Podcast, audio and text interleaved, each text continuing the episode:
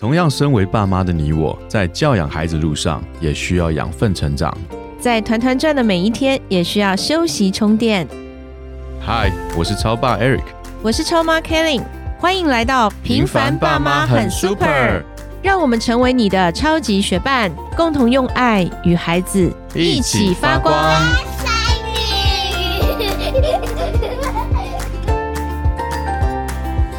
嗨，我是超爸 Eric。Hello， 我是超妈 Kelin， 欢迎又来到我们的节目。今天同样邀请到雷老师，雷老师是情绪 EQ Master， 他在国际上面是非常著名的激励演说家、老师跟作家。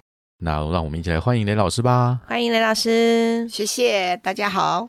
今天要带来第4个礼物了是吗？对啊，好期待进入到第4个了。前3个大家有收听吗？可以往那个节目 往前滑去听一下前面3个礼物。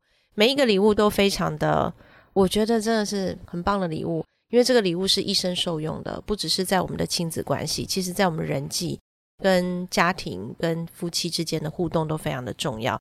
每一个礼物都好像可以让我们的生活过得更好。人生中其实我们很需要一些 mentor， 就是 mentor 的意思就是有点像心灵导师的感觉。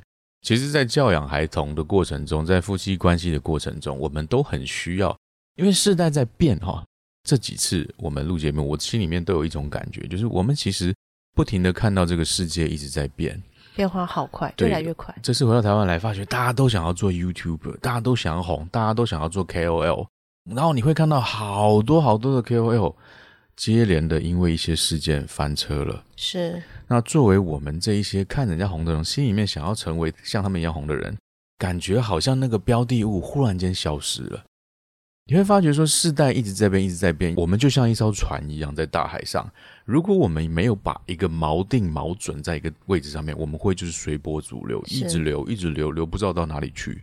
当我们现在有一个很明确的目标，我们有一个很明确的价值观在的时候，我们应当要不停的去复习它，不停的要去认清我们所认知的东西。所以这个节目听一遍不够，要听好多遍。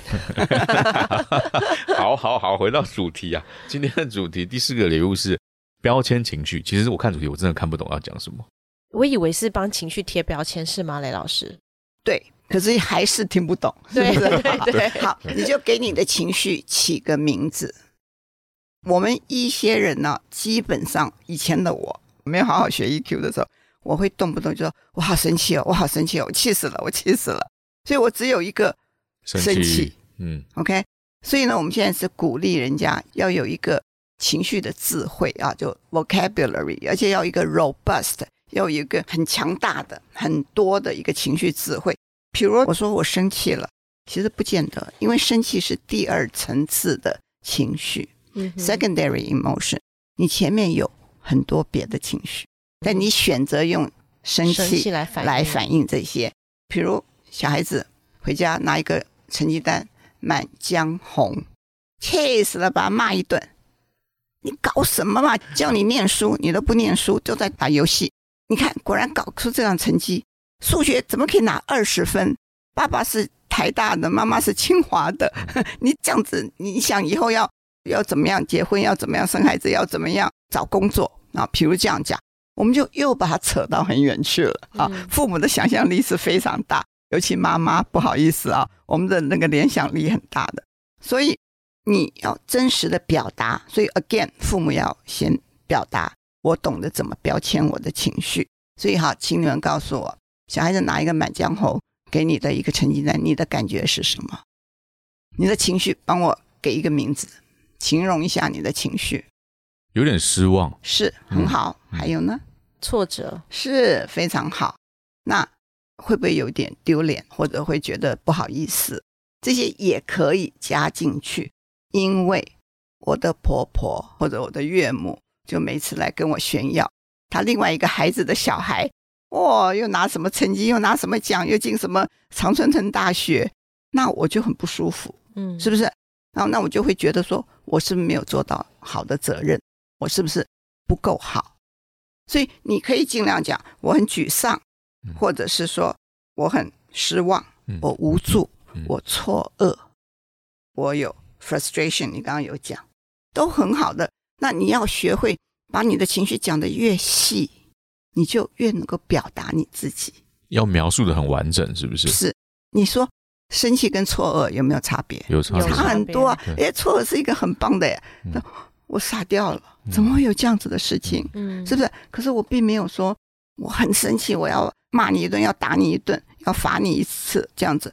可是这样人家才知道你真正内心的感受是什么。那加上我们还有别的方法，就是三个 F。第一个 F 是 fact， 就是事实。当妈妈看到你数学拿20分的时候，当什么什么啊？因为当你用这样子讲法的时候，你不会夸大其词，是，哎，你不会忽然间暴怒，你也不，你每次都这样，你总是这样，你的成绩就这么来，你让我简直气死了啊！有这样孩子，我真是丢脸，对不起祖宗什么？有时候我们就乱骂嘛。那你就想，先是当我看到你这个成绩的时候，妈妈感觉。第二个 F 是 I feel， 第二个是我的感觉，我感觉非常的错愕。感觉非常的失望，或者感觉有挫折感、因为已经一个礼拜了，我每天都叫你早点做功课，早点睡觉，那第二天精神很好，上课就很专心，然后考试也很好，就是我每天都跟你讲，可是你都不肯做，然后现在来这样的成绩。所以妈妈感觉到你这个 I feel 这个 F-E-E-L 的时候，你可以多讲一点，因为这是我的感觉，你没有办法跟我争论我的感觉。这是我的感觉，我不是骂你哦，普通是先骂，先说 you 什么，就是 you message 嘛。那我们现在是用 I message， 我感觉，我认为，我的想法。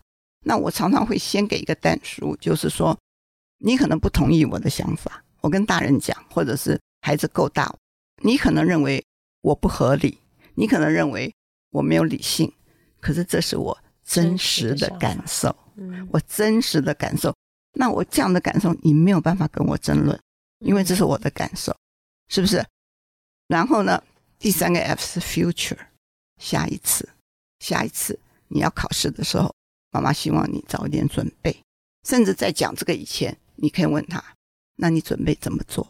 你准备怎么加强你的功课，把成绩弄好一点？或者你甚至问他说，你觉得怎么样？对，问他的感受，对不对？是。然后呢，那他也许会说我不 care， 或者是说我也觉得很不好意思。那你就说，哦，妈妈了解，那你觉得要怎么做会比较好？不是说你要我怎么做，是你要怎么做，也不要讲我们怎么做，让他有机会去思考，有机会去练习。这也谈到以终为始，他希望有好成绩，他就必须要做哪一些步骤，他需要改进的话。而且当你没有骂他的时候，你给他时间跟空间去反思，会去感觉惭愧。但你把他臭骂一顿，或者是重罚一次的时候，他觉得他不欠你了，他觉得你已经达到你的目的了， 对不对？我不欠你了，对，他一点感觉都没有。然后每次都这样的，或者你说要重罚他的时候，你也没做到，无所谓嘛，批掉了嘛，耳边风嘛，是不是？这些东西就是有讲究的啦。然后呢，你甚至标签他的情绪。那小孩很小，一个学生，那他就每次妈妈要他做数学的时候，他就这样扭扭捏捏，搞来搞去，又不专心又不什么，然后每次妈妈都气嘛，发脾气就要骂他啦，然后就搞得很不愉快，他就更不愿意。那就有一次妈妈就上了这些课，就懂了，他也尽量学。然后他后来小孩又这样子的时候，然后小孩在那边发脾气的时候，他就说，你是不是很想讨好妈妈？你是不是很想 please 我？你把他的情绪标签出来。当你学会标签人的情绪，医治已经一半了。哦，这样子。是，因为他觉得 你了解他，有同理，你觉得他了解他，他就已经没有那么的有挫败感，或者是那么的生气。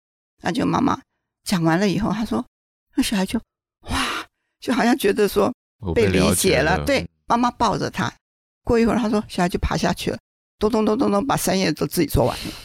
我有太多实际的例子，那当然不是说你听一次就做得到了、就你要反复的学习。所以我说 repetition learning， 重复学习很重要，学了以后你才有办法内在化，你才有办法实施出来。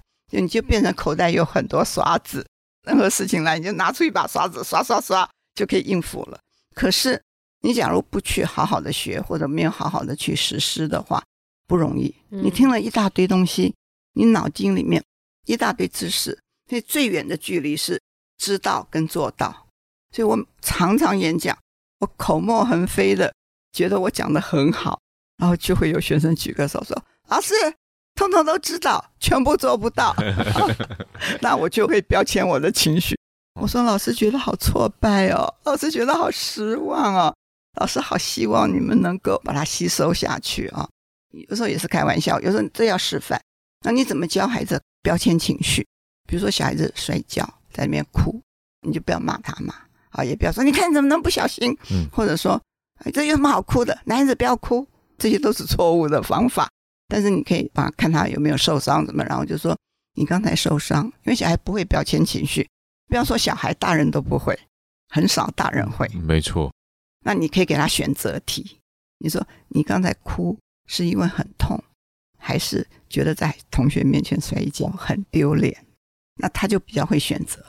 然后你自己也会运用标签情绪来跟孩子沟通，习惯了他也会学，有样学样，就学会说你要讲些，当他有什么样的情绪，他可以用什么样的字眼来表达。嗯，有啊，有一个女孩子很小啊，她就说 I am hurt 就说我的心里受伤了。然后那个爸爸妈妈说带女生好难哦，男生都无所谓，头撞破了也没有关系，但是因为他不会说 对不对，然后他也比较没有那么敏感啦，说句老实话也是，那就是他们会表达，你不要笑。还有最不能就是 dismiss， 就是你去鄙视人家的情绪，哎，这有什么关系，你干嘛那么紧张，没有关系啦，这有什么丢脸的，这有什么难过的，是，然后你就这有什么好丢脸的是，讲他说丢脸的时候你就说 I know， 妈妈知道，妈妈了解，抱抱他，那得到这样子的安慰，得到这样的抒发，他的情绪真的就抑制了，他也知道说当他表达情绪是对的。然后你懂得形容自己，人家也比较了解你啊，对不对？人家怎么知道你在想什么，每次我生气我生气，人家说有什么好生气的，对，人家就觉得你很爱生气，莫名其妙。其实亲子关系就夫妻也是常常就是这样，又来了又来了，可是其实孩子他可能同样一个生气的表现，可是他内在其实他是面对不同的情绪状态，而孩子他们更不会说，不知道怎么说，我们大人也是。那我就想到就是说，当孩子他们有一些情绪的时候，那我们也开始父母学习去标签他的情绪，同理他。我知道孩子当他们被理解的时候，他们其实整个态度是柔软下来的，他不会跟父母针锋相对。那有的时候父母也是有了这样的一把刷子，知道说当下我是什么情绪，孩子是什么情绪，当我们有这个认知的时候，我们比较容易去针对这个事件有更进一步好的一个推进的方向。哪怕这个事情没有解决，可是彼此的这种同理、温暖、拥抱，其实他已经把事情，就像刚刚雷老师说，他已经医治了一半了。所以即便我可能整个膝盖是受伤，都在流血，很痛，可是当我这个哭的情绪是被爸爸妈妈理解的时候，我觉得我的那个脚好像都已经好了这样。所以我可以想象到孩子真的是需要他情绪是，我觉得这应该说具象化哈，就是这个情绪它的来源是什么，他可以慢慢的去学习。可是老师，我还有一个问题，就是刚刚你也提到，就是当孩子有一些情绪，然后父母也有情绪，当我们去标签出来，哎，好像这个是往一个好的方向推进。但你提到第三个 F， 你去问他说你接下来要怎么做的时候，如果孩子回答你说我不知道，或是他还是一个我不在意的态度，因为多半时候我们过往的经验下来，很多孩子跟父母亲他们可能关系上面已经到了一个有点就是像一直支取一直取款那个状态嘛，就是去听你第一集啊，第一个礼物啊，他要懂得去存款啊，存够的时候你才能取款。我讲了，孩子他听你的话那是大取款，你要任何人听你的话，太太要老公跟随着你，或者老公要太太跟他去哪里，去搬家，去什么，这些都要有足够的存款，你才能够叫得动人家。那孩子听你的话绝对是一个取款的动作、哦，就像以前我孩子就忽然间会跟我说这周末我们有没有事，初中啊，我就说没有事啊，干嘛？他说因为我同学约我看电影，那我先问你有没有事，我再去答应人家。哎，我就在想怎么这么懂事。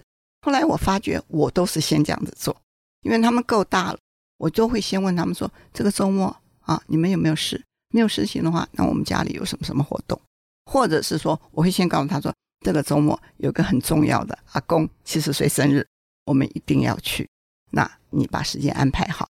所以你要给人家多一点准备，没有人喜欢 surprise， 你临时抓着他要走，他就不高兴了。所以每一次进步一点点，每一次进步一点点。刚刚老师提到的这个三个 F， 第一个我们先练习陈述事实，当第二个 F 第三个 F 失败的时候也没有关系，反正我们每一次进步一点点，因为我们一次总是要期待说我从0到100，这个真的是很难的，你就很容易放弃。所以谢谢雷老师给我们带来第4个礼物，那希望这往前听这4个礼物都把它听好听满，然后在我们的生活当中我们可以练习，不断的练习。当然如果在雷老师的每一个分享当中你有一些案例，有一些经验可以跟我们分享，也欢迎你写信给我们，让我们也可以在节目中把你的经验，把你好的例子分享给更多的听众朋友，一起来学习，一起来成长，让我们在教养孩子的路上彼此成为，真的是成为一个雪伴。谢谢大家今天的收听，那我们期待接下来第5个、第6个、第7个礼物的开箱。拜拜，拜拜。